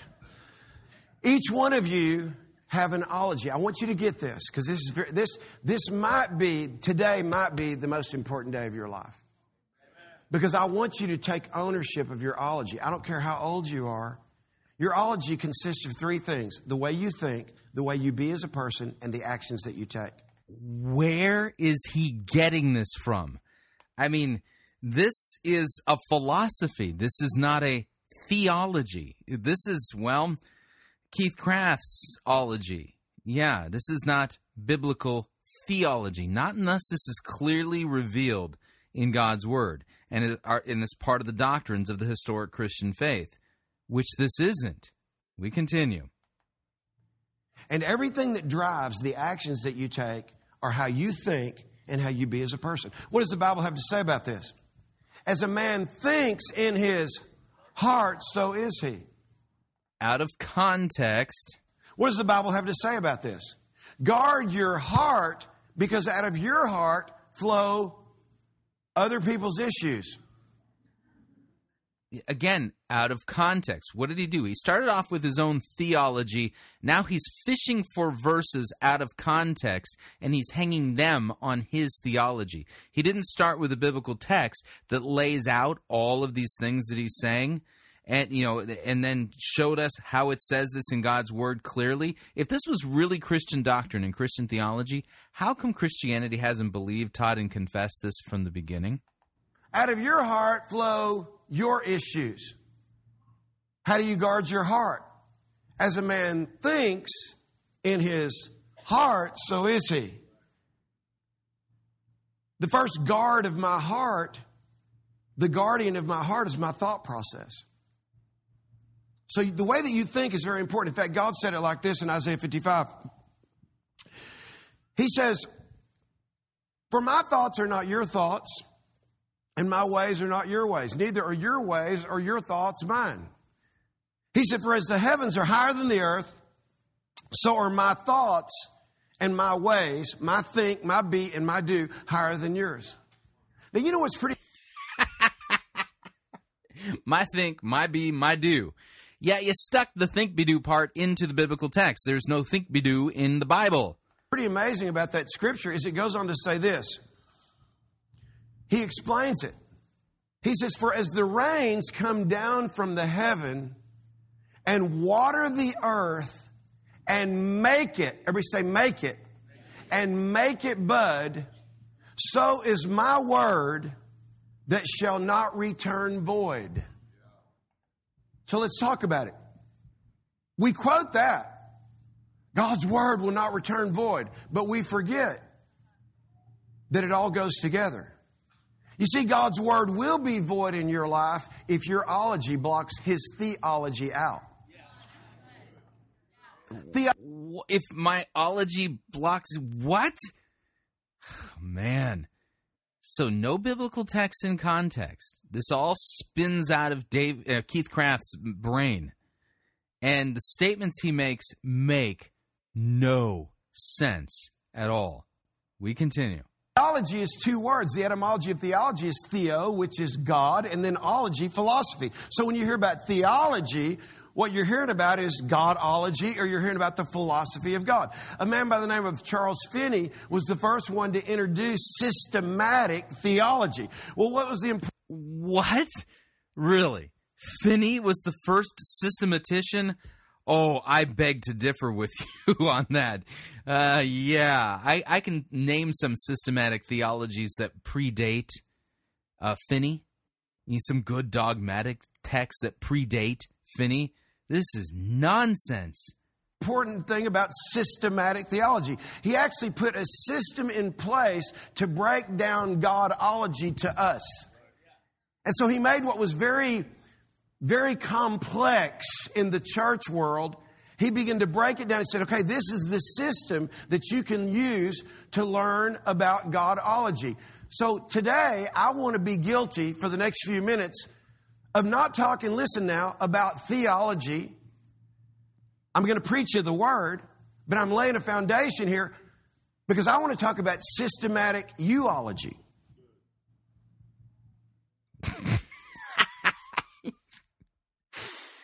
Oh my goodness. Systematic YOUology. Oh, please, tell me more. In other words, I want to hopefully, by the time you leave in just a few minutes, for you to have a path in your mind of how to make your life better. How many of you are interested in making your life better? If you're not really interested in making your life better, this might be the wrong place for you. Go to the church where they don't. Is that what the scriptures are about? uh, How to make my life better? I don't have to hire police to control traffic. They're everywhere.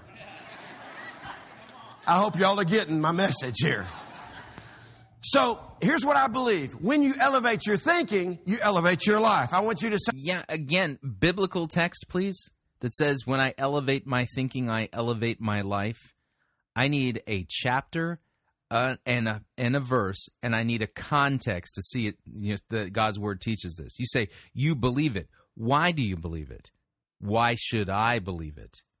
Say it with me. When I elevate my thinking, I elevate my life. And why is that so important? Because you're a son and daughter of the Most High God. He's put you on the face of the earth, and you have a fingerprint that nobody else has, so you can leave an imprint that nobody else can leave. Your life. Yeah, that's a nice slogan, Keith. Again, where does the Bible actually say this and teach this in context? It doesn't.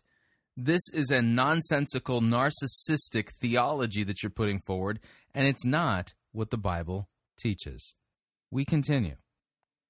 life has purpose. You're fearfully, you're wonderfully made. And by the way, you can do all things through Christ who will strengthen you. Today, Christ is going to strengthen you to do what? To help you do you better. So that euology doesn't mess up what God put you on the earth to think, be, and do. Oh, my. If you're with me, say, hey, I'm. And yet, Jesus says to deny ourselves, take up our cross, and follow him. Weird, huh? I'm with you. Come on. Come on. I'm with you. Okay. So let's talk about your think, your be, your do. Let's take a look at the Word of God, Luke, the fourth chapter. Let's look at what verse 1 says, Luke 4. Page 1233, if you've got the right Bible. If you don't, use that phone. Then Jesus, being filled with the Holy Spirit, returned from Jordan and was led by the Spirit into the wilderness to be tempted for 40 days by the devil. And in those days he ate nothing, and afterward, when they had ended, he was hungry. Everybody say hungry. So he had fasted for 40 days and 40 nights, but I don't want to focus on that. I want to go back to the first verse, and let's go back there, and I want you to take a look at this. Then Jesus, full of the Holy Spirit, left the Jordan, left the Jordan River. He was led by the Spirit to go into the wilderness. Let's Now, before we go any farther, who is this text about? It's about Jesus. It's not about you. stop right here. Here's the first thing. Here's the systematic part what I want you to put on your phone. Take the back of your check stub, take something, and write this down. I want to challenge you to be strategic today to think spirit led. Why? Most of us don't think spirit led. Here's what we think we think in black, we think in white, we think in Hispanic, we think American, we think familia. This is how my family is. We think issues. We think through the filter of issues that we have. By the way, I just want to just just go ahead and say it because you know it. You're looking up here at me. I am not white. My pants are white. So what color does that make me? Now the average person would say, "Well, you're a little brown." No, this is called peach. I don't know if you've ever noticed, but just look.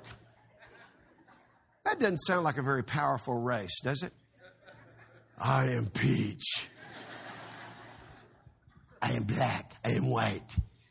I am Mexican, not Mexican. I am. What's this now? You are twisting God's word. The temptation of Jesus has nothing to do with you being quote unquote spirit led. Notice, he reads the text, finds himself in it, and this text is about Jesus. Is Luke trying to tell us about Keith Craft? No. He's trying to tell us about Jesus. People claim to be white, and they think white, but they're not really white. People claim to be black. There ain't one person in this room, black and shiny like these Concord Air Jordans I got on. There's nobody that black here. But there's some people say, I'm black. That's why. And you know why? Because they think with a black filter. But they're not black. And they're not white. And there's some kind of color. Here's my point. They think color, ethnicity. They think American. Hey, can I just tell you something? We're in America. What does this have to do with the temptation of Jesus in the wilderness? America. America's only 200 plus years of age. We don't have much history in terms of world history. And hopefully, you know, things will keep going better. But let me say something. It's not about being an American, but yet we think American. Some of you here today think poor because you've always been poor. Some people think, well, I'm doing okay. And you, so you think okay. Some of you got sickness in your body, so you think sick. Uh, there it is. The word of faith heresy. Oh, you, you think sick, huh?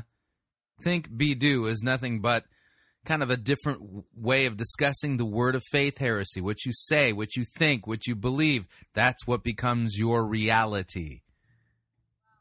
Here's my point there's a way that you think, and too often times our thinking is not only shaped by our ethnicities and by our families and by our issues and by what somebody else's stink that jumped on me and their stink made me to think stink and now I got stinking thinking.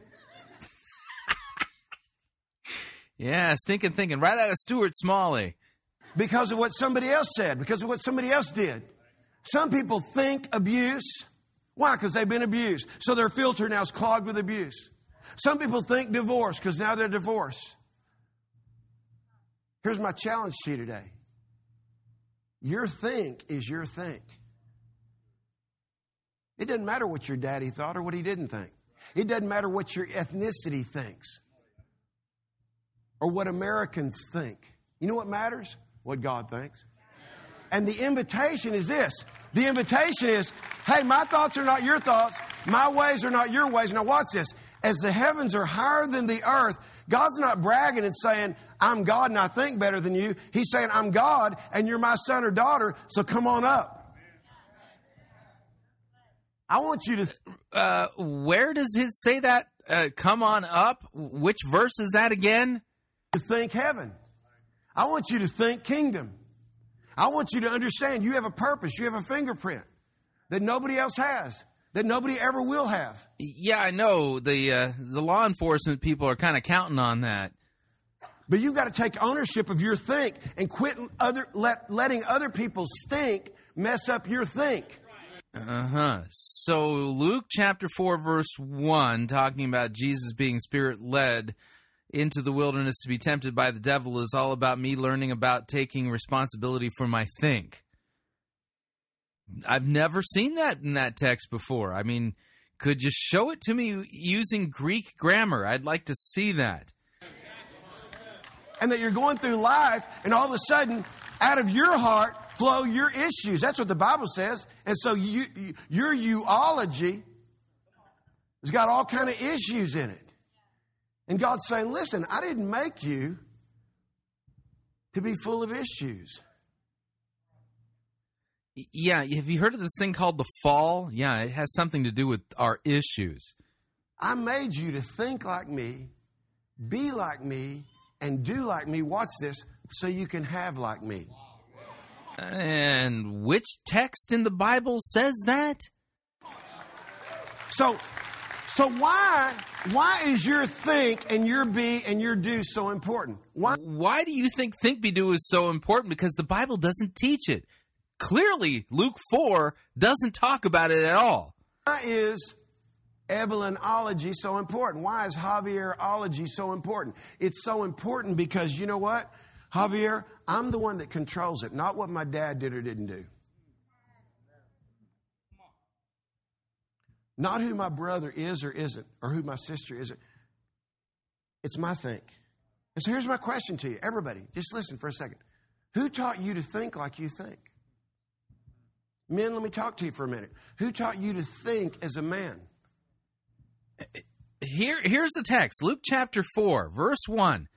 Jesus, full of the Holy Spirit, returned from the Jordan and was led by the Spirit in the wilderness for 40 days, being tempted by the devil. He ate nothing during those days, and while they and and when they were ended, he was hungry, and the devil said to him, "If you are the son of God, command this stone to become bread." If you are the son of God, notice the poisonous deconstructing words here to get Jesus to doubt what God the Father had said when he was baptized. This is my beloved son in whom I am well pleased, right?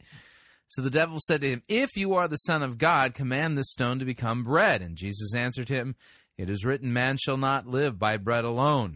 And the devil took him up and showed him all the kingdoms of the world in a moment of time, and said to him, To you I will give all this authority and their glory, for it has been delivered to me to give it to whom I will. If you then will worship me, it will all be yours. And Jesus answered him, It is written, You shall worship the Lord your God and serve him. Uh huh.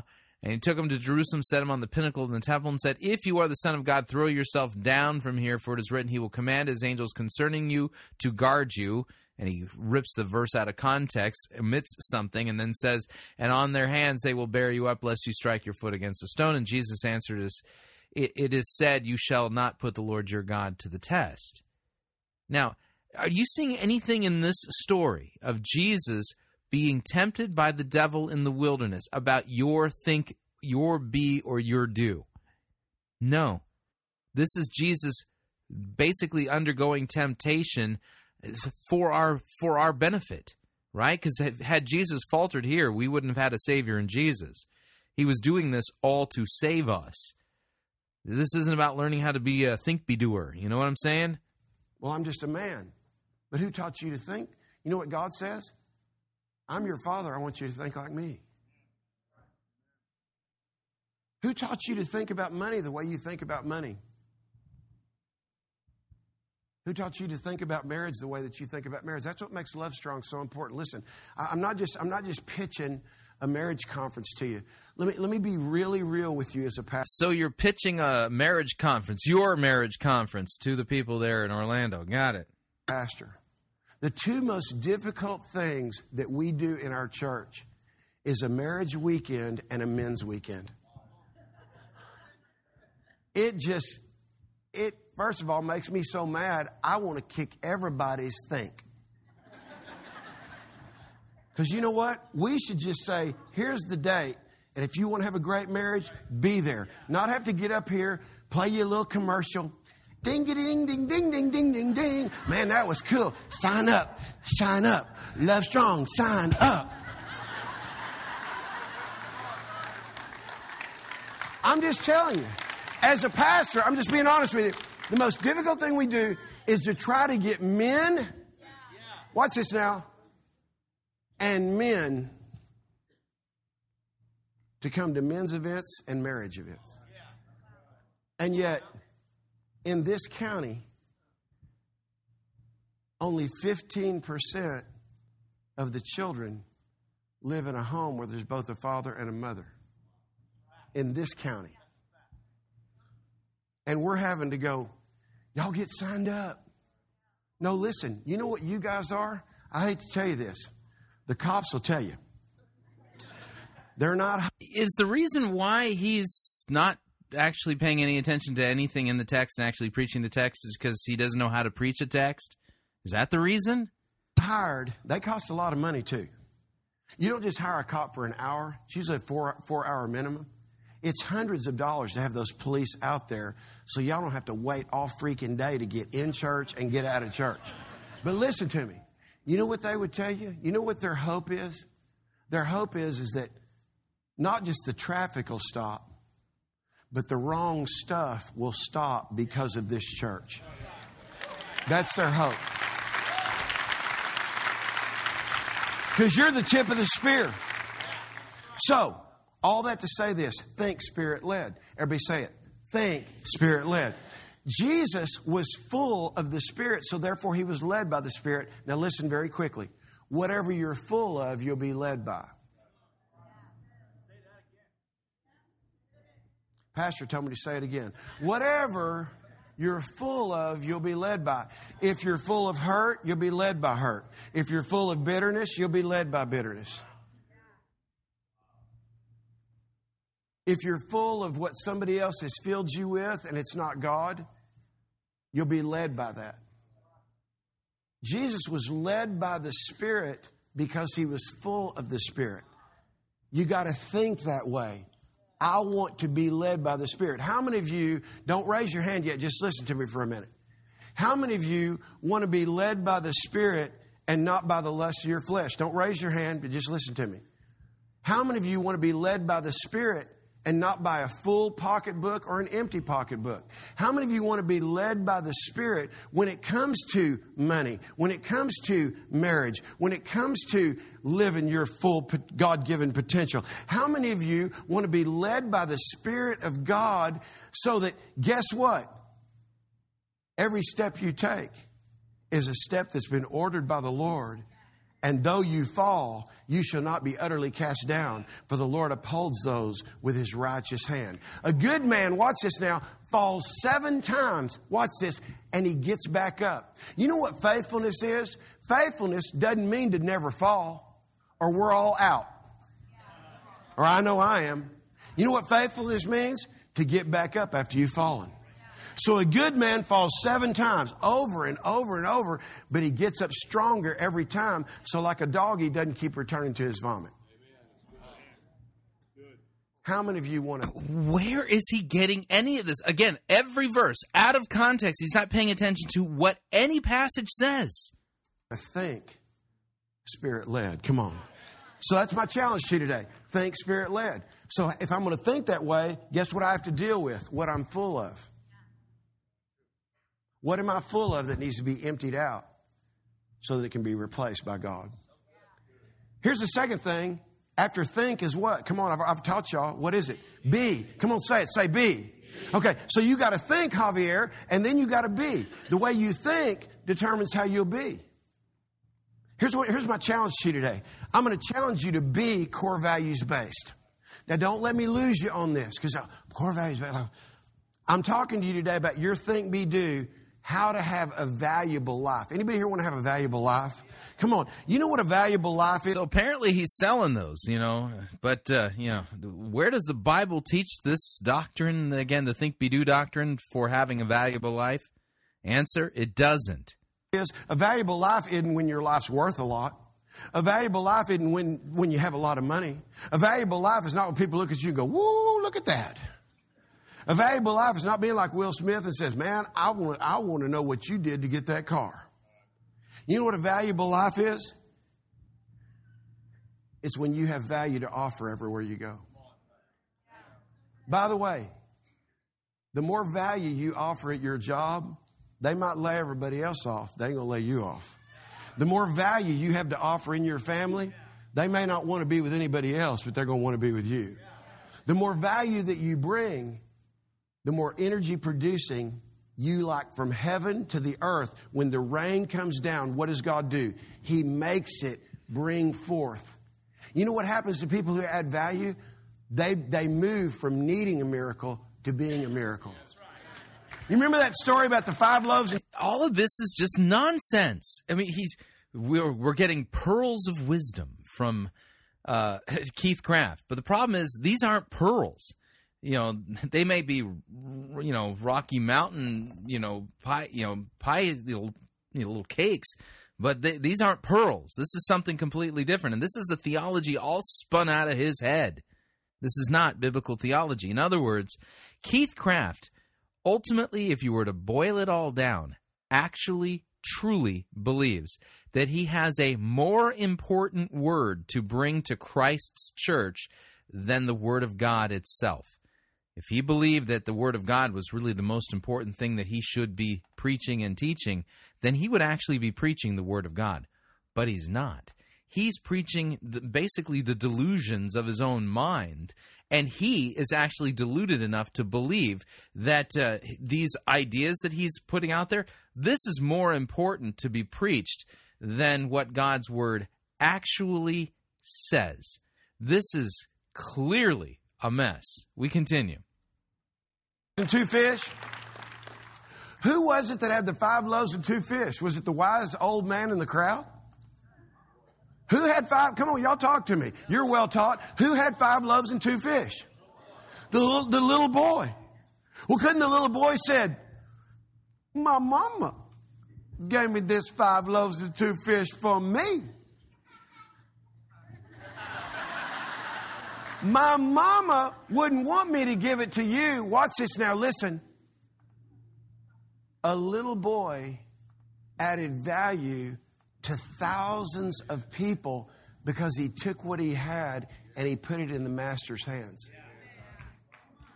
What kind of value? Actually, it doesn't say that he put them in the master's hands. We're not exactly sure how the disciples came up with it. We don't know if they actually just stole it from the kid or what. It doesn't say. Are you bringing on your job or are you tuned into that radio station, WIIFM, what's in it for me? See, that's the way most people live their life. How much y'all paying me? You pay me. Well, this is the theology that you're preaching. How would y'all like to have a better life and stuff like that? That's whiffum, is it not? More, I'll do more. Can I just ask you on Monday to freak everybody around you out?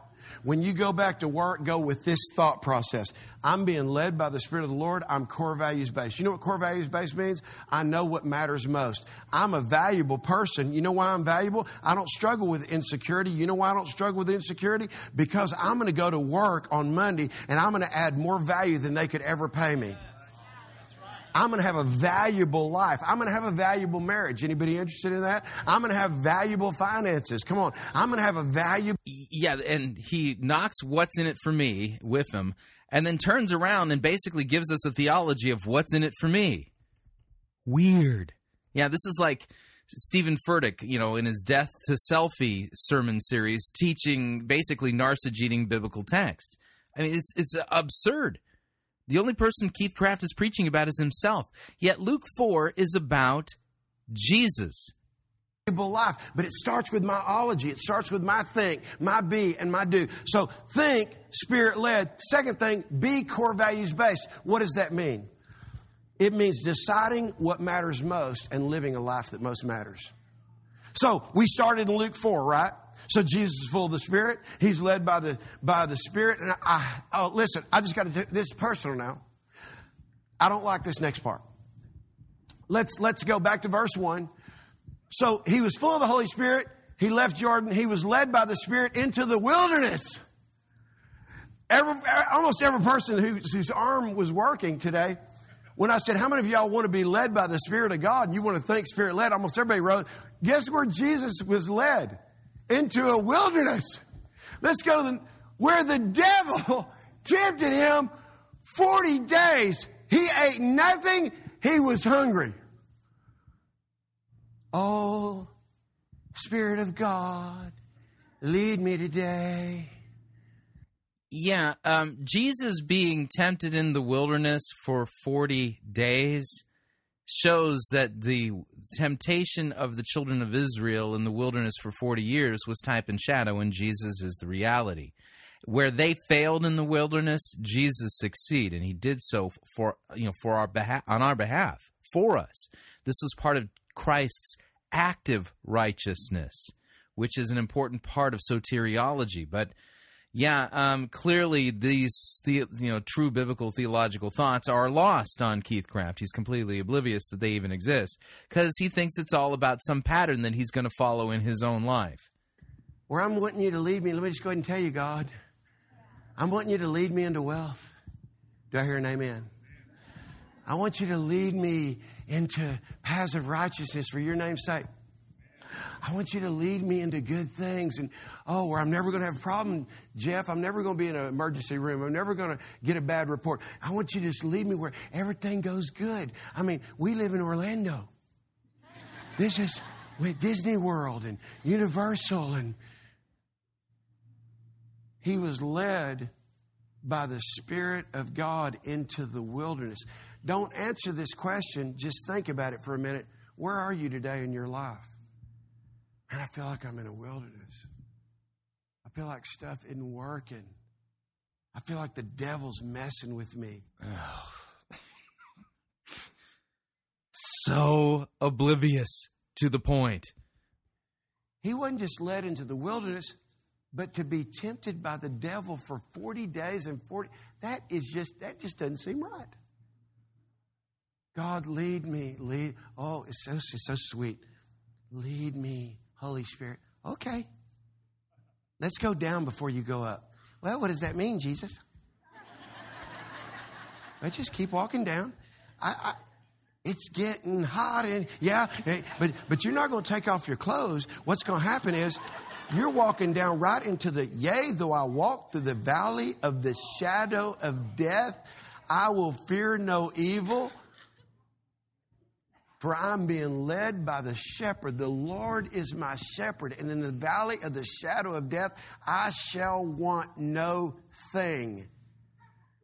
But wait just a minute. We're not supposed to have those valleys. We're not supposed to, life isn't supposed to feel like death. Our marriage is supposed to work right. Everything's supposed to be perfect. I am a Christian.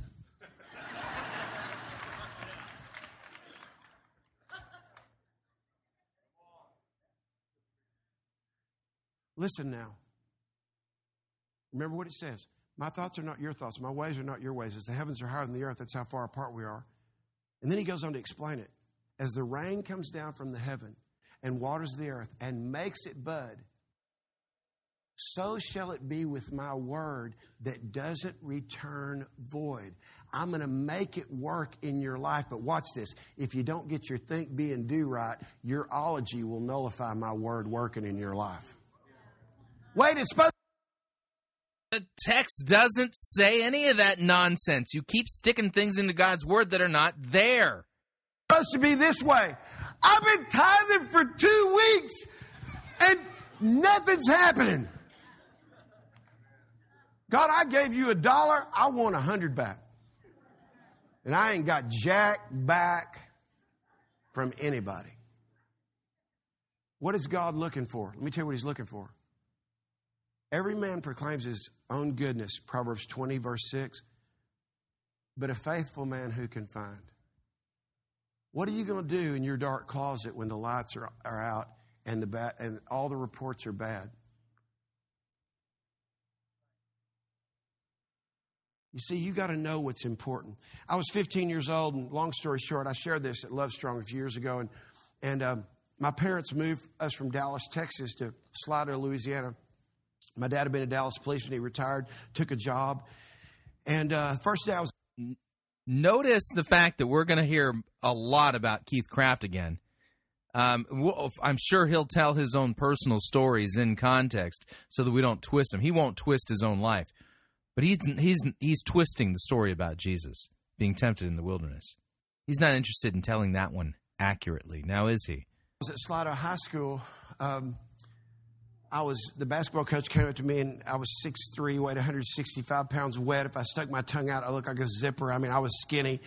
And uh, it's hard to tell up here, but I'm 6'6 now and weigh a little over 180. But anyway, uh, so so the basketball coach said, Hey, come sit on the sidelines of our game and see if uh, you want to play for us. And I already knew I did. It was my first night there. And so I'm sitting on the sidelines. I'm not dressed out in a basketball uniform. I'm just there and, uh, you know, just observing. And all of a sudden, man, I was watching the game. I got distracted because on the other side of the court, here's what I saw.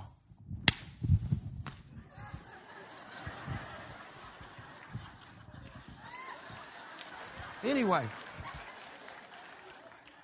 so I looked across there. I saw the most beautiful girl. I turned to the guy next to me. I said, Who is that? He said, Well, she's going steady.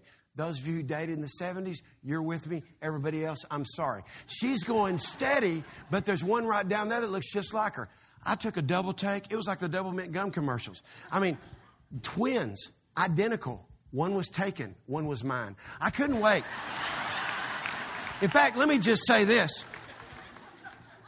The game finally got over. I went to the hangout, which was McDonald's. Long story short, I invited myself over to her house. First night there. I said, Hey, you have some school annuals or something? And she goes, Well, yeah. I said, I'd, I'd like to see him. I, you know, I'm, I'm new in town. She invites me over to her house after I invite myself. I get there. She comes out with all the annuals. She's going, I go, Hey, I don't really care about seeing the annuals. She goes, You don't? I said, No. I said, I just want to talk. She goes, I said, I'm a born again, spirit filled Christian. Without saying a word, she got up and walked out of the room. I thought, well, you know what? I'm not going to be with a girl that doesn't know what matters most to me. And God matters most. And that's how I wanted to start the conversation. I said be core values based. Think spirit led. Be core values based. What does that mean? Decide what matters most to you so you can live a life that most matters. She walked out of the room. I was just. This is like a fortune cookie theology, and the guy writing the fortune cooking cookie sayings is Keith Craft, and they're really weird. I was thinking, man, kind of a little bit embarrassed. I got up. I started getting ready to leave, and her and her mother come walking back in the room, and her mother said, "You're born again and spirit filled." I stuck out my chest I didn't have. I said, Yes, I am. And she said, That's wonderful. We've been believing God for somebody that our daughter could, could be friends with. And I said, I'm here. I'm here. I'm here. I'm here. Well, one month later, January 20th, 1976, I had just turned 16. She was still young, 15. I asked her to go steady with me. She said, Yeah. I said, Wait, before you say yes, I pulled out a piece of paper. I said, I have this philosophy about how relationships work. You should have seen the look on her face. So I took out a piece of paper and I drew a triangle. And I put her name on the left and I put my name on the right. And then I put God at the top. I said, This is how I see relationships. And I drew two lines and I said, I believe if you'll be your best for God and I'll be my best for God, that we will meet at the top. And I think He'll make this work. What do you think about that? She's just like looking at me like her first success leadership seminar. She goes, Well, I like that. I said, Well, there's something else. I said, Listen, I said, I just want us to communicate. I want us to talk. I said, let's let's don't let's don't let's do what the Bible says. How many y'all think we ought to do what the Bible says? See, when you're thinking spirit led, you're be, being core values based. You're deciding, hey, man shall not live by bread alone, Jesus said to the devil, but by every word that proceeds out of the mouth of God. So watch what happens. Yeah, that would be the written word of God. I said, you know, let's don't let the sun go down in our anger and give the enemy a foothold. I said, can we just always try to talk and so we can work things out, not practice divorce? She goes, yeah, I like to talk. So I said, good. And I said, also, on this day, January 20th, and what does this have to do with the story from Luke 4 of Jesus being tempted in the wilderness? Absolutely nothing. You won't find a single commentary written by a real biblical scholar who's really interested in doing sound biblical exegesis who will read Luke chapter 4 and start at verse 1 and say, And this is the chapter where God reveals to us think be do theology. And you know, and oh, and here's Keith Craft. Oh, wow, he was prophesied all the way back there by Luke. Not at all. I'm going to celebrate you every month on this date for as long as we're together. She goes, she didn't know what that meant. She goes, okay, okay, all right. Next month, February 20th, 1976, I said, it's our anniversary. She goes, what? I go, yeah, one month ago today, you said that yes. And I said, I'm going to celebrate that yes for as long as we're together. That was 462 months ago this month. Now, can I just tell you something? That might make you sick. It's not impressive at all. I mean, I wish you could apply that type of precision to God's word, which you don't seem very interested in doing at all. And you might not believe it, but she's sitting right here. Our kids have grown up seeing that. There's treasure boxes that are around our house with cards that date all the way back to January 20th, 1976. Today, each one of my daughters and son have chosen, they have their own anniversaries every month. Each one of my children have an anniversary every month. My son's anniversary is the first of every month when his girlfriend first said yes. Clay and Whitney's anniversary is on the 8th of every month. Keela and Brendan's anniversary is on the 7th of every month. Now I not only have to remember mine, but I got to remember theirs. But the truth is, here's what I'm. Here. I wish you would apply that to remembering the rules for sound biblical hermeneutics and exegesis. Here, listen now. I didn't know to call them core values back then. That's what I want you to get. I didn't know that, hey, these are core values, Sheila. But what these were was this is my what matters most. I'm not telling you to make your what matters most the same as my what matters most, but understand what Jesus' temptation was all about. Listen, in, in Luke 4, because he was led by the Spirit, he was core values based. You say, what do you mean by that? The devil comes to him, he says, if Where are you getting this? If you really are the Son of God, you're hungry, man. You've been fasting for 40 days and 40 nights. Turn these stones into bread. Man shall not live by bread alone, but by Every word that proceeds out of the mouth of God. He was saying, This is what matters most. My hunger right now, my lust, whatever it is, doesn't matter most right now. You see, your greatest temptation, and I want everybody to get this your greatest temptation in life will be to decide to live a life that doesn't matter most. The most important decision you'll make every day of your life is to decide every day of your life here's what matters most. And that's exactly what the devil doesn't want for your marriage. The devil doesn't want it for your finances. The devil doesn't want it for your life. Why? Because he wants to mess with your ology. He wants to mess with your think, your be, and your do. Watch this now, so that Godology won't work for you.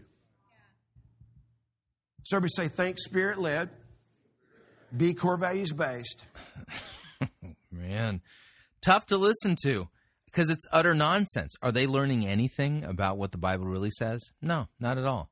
What they're being taught is utter and complete nonsense. And they're sitting there sucking this up like, oh, wow, this is the best thing ever. Wow, he's so deep, he's unfathomable. Yeah, he's not even close to rightly handling God's word. That is a huge problem. We continue. And let me end with this do a masterpiece. So I'm challenging your YOUology.